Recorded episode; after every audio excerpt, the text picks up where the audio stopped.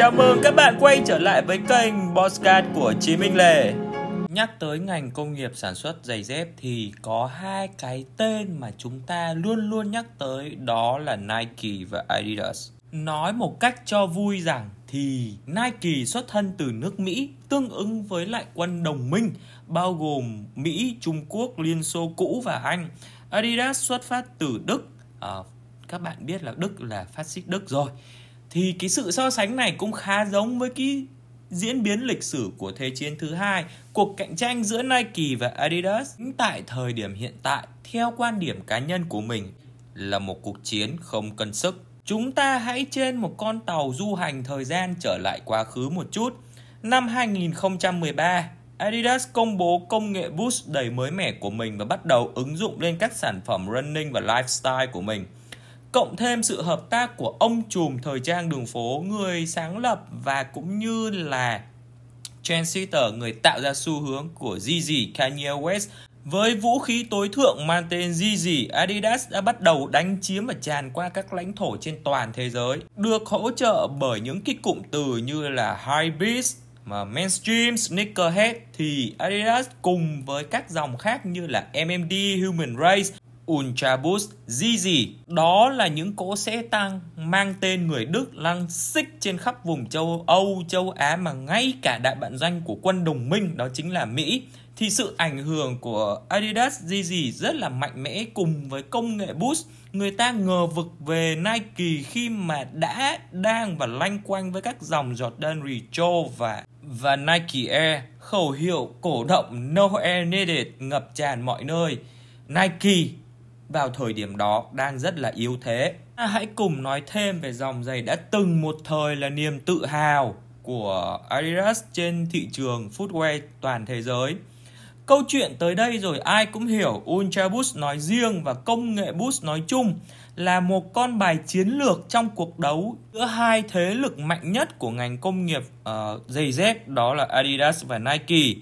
Giai đoạn 2017-2018, Adidas với Boost là những cái tên được mệnh danh là vua Midas trong ngành thời trang như là Kanye hay Pharrell Williams đã chơi một cái ván bài sòng phẳng và chuất ngôi vương mà Nike đang chiếm trệ trên đó về mặt truyền thông, về mặt ảnh hưởng, về tần suất xuất hiện trên các tạp chí thời trang, trên các kênh báo và đặc biệt đối với giới trẻ.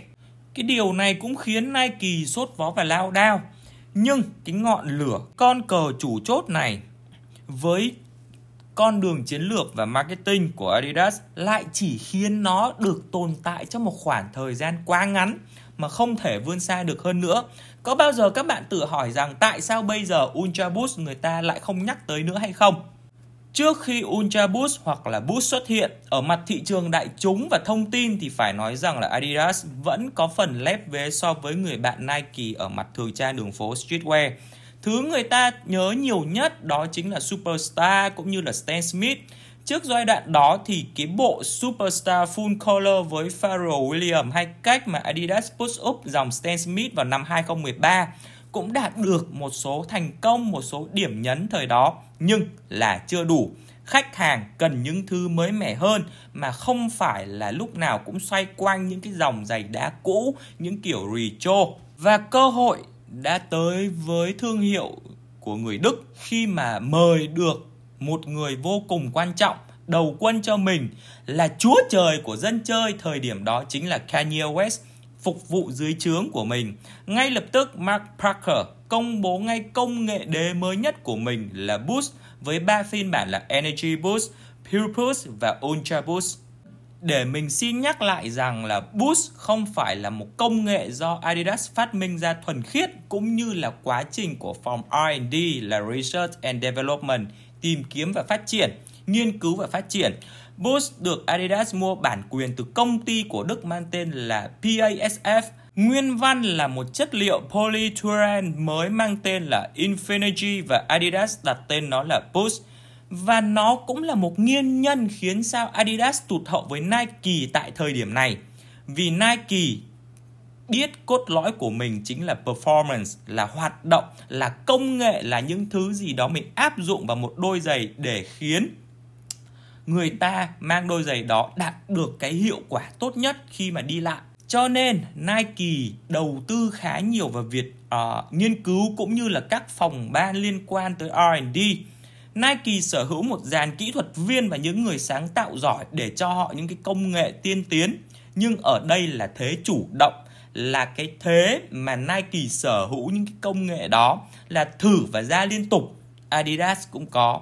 Nhưng các bạn xem xem, thứ mà mang cho họ cái điểm nhấn cái ván bài, cái con cờ để cạnh tranh với Nike lại không xuất phát từ Adidas, không xuất phát từ công ty chủ quản mà là một công nghệ mua lại.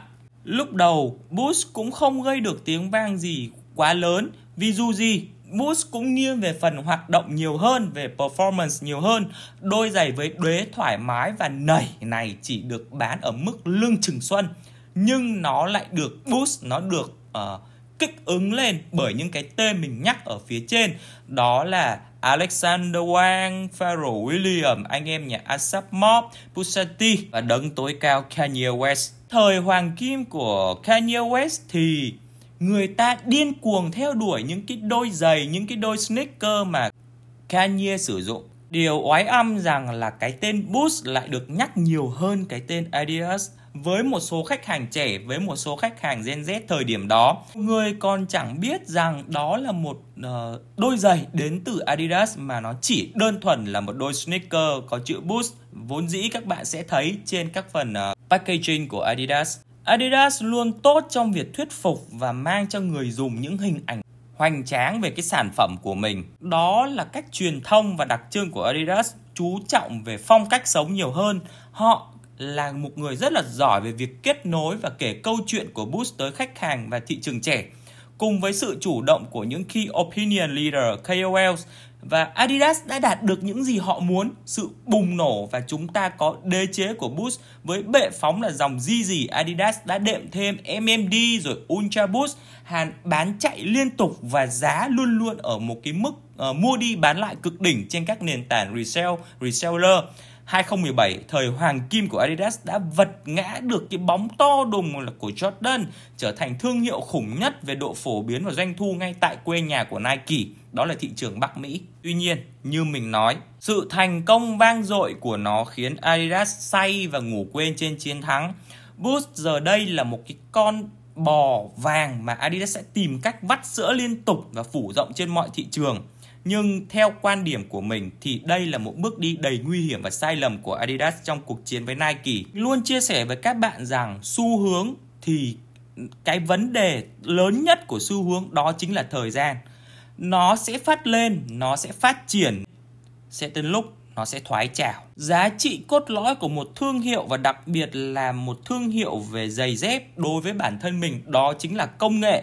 Tại vì sao? Tại vì đời sống con người càng ngày càng cao, họ yêu cầu những thứ cao hơn, họ yêu cầu những thứ nó tốt hơn, nó tiện dụng cho hơn cho cuộc sống của họ đôi giày hôm nay nó có thể là êm nhưng ngày hôm sau người ta có thể yêu cầu cái khả năng trợ lực cái khả năng trả lực cái khả năng mà khiến họ có thể đi lại thoải mái có thể đi lại trong những môi trường khắc nghiệt có khả năng chống thấm có khả năng giúp họ trở nên bật cao hơn tất cả mọi thứ thì cái ví dụ lúc nãy cái câu chuyện lúc nãy đã thể hiện cho các bạn rằng Nike là một thương hiệu luôn luôn tập trung vào R&D vào nghiên cứu và phát triển nhưng mà Adidas không quá mạnh ở mảng này và thực tế đã chứng minh điều đó. Khi người ta đói thì ăn mới ngon.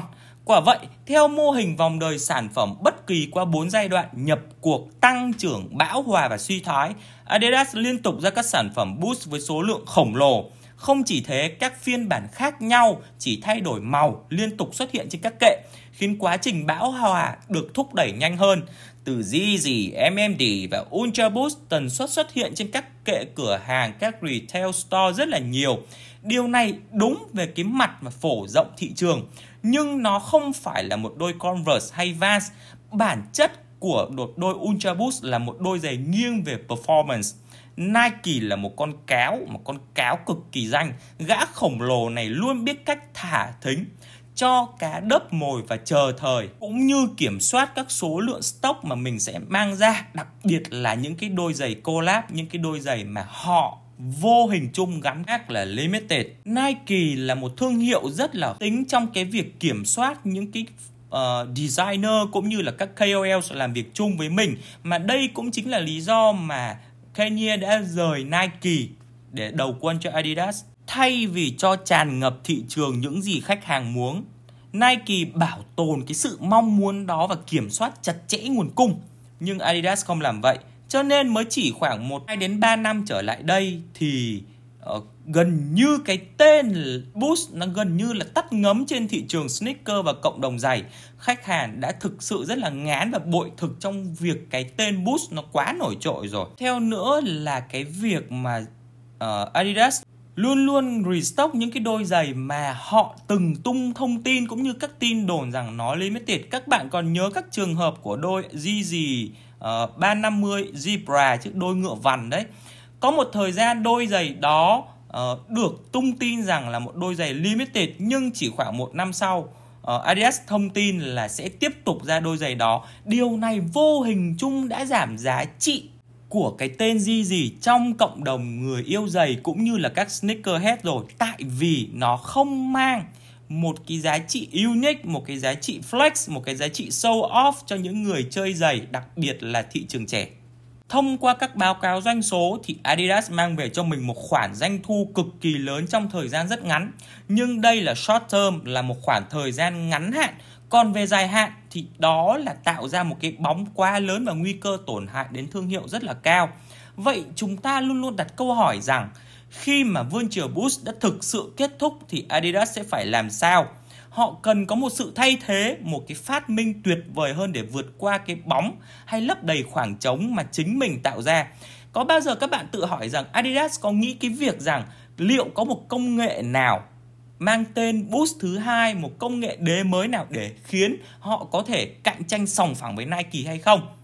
Và thực tế lại quay trở lại vấn đề mà Adidas gặp phải bây giờ cũng như quay lại cái điểm R&D Research and Development mà mình đã đề cập ở phần phía trước thì Adidas bị thụ động trong cái việc nghiên cứu. Vì không phải lúc nào cũng có một công ty mà phát ra một cái phát minh rồi một cái công nghệ sáng chói nào để mình có thể mua được in 4D uh, ờ, có thể là hay ho nhưng giá thành cao và không thực sự nổi bật. Tại vì cái công nghệ in 4D này đã là một công nghệ đã được ứng dụng trong nhiều ngành công nghiệp khác nhau rồi. Người ta đã biết về công nghệ đó. Người ta đã dành là nó sẽ tạo ra cái thứ gì rồi cái một điểm trừ cực mạnh nữa của Adidas, đó chính là cái việc thương hiệu này quá tham lam khi ứng dụng lên các sản phẩm đã gây nên cái lịch sử của họ, đã xây dựng cho họ một cái background history. Những cái phiên bản sử dụng đế boost cho Superstar và Stan Smith thì theo quan điểm của mình, nó là rất là sai và cực kỳ fail. Những đôi giày đó là cái gì? Là sự cổ điển, là retro, là vintage, là những cái form dáng bất di, bất dịch và lý do nó tồn tại tới bây giờ cũng là vì lý do đó. Người ta không mong đợi một đôi giày cổ điển, một đôi giày đã đi vào trong cái tuổi thơ của họ, đã đi vào trong những cái giá trị lịch sử, văn hóa của những cái subculture khác nhau. Một cái tính performance, một cái tính hoạt động.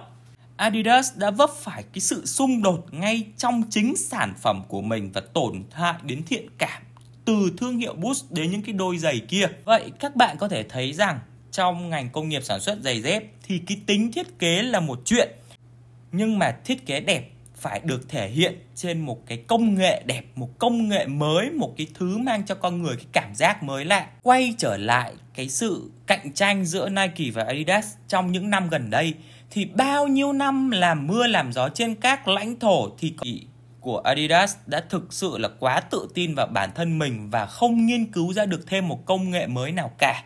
Adidas đi collab rất là nhiều người nổi tiếng để thực hiện kế hoạch là phổ rộng cái thương hiệu và tăng độ nhận diện thương hiệu khiến người ta chỉ biết rằng là das, das và das. nhưng cái giá trị cốt lõi của một cái vũ khí của một quân bài chiến lược và một uh, cái nền tảng đó chính là công nghệ đó chính là con người đó chính là cách tiếp cận đưa công nghệ đó cho mục đích sử dụng hàng ngày của con người. Và Nike biết điều này.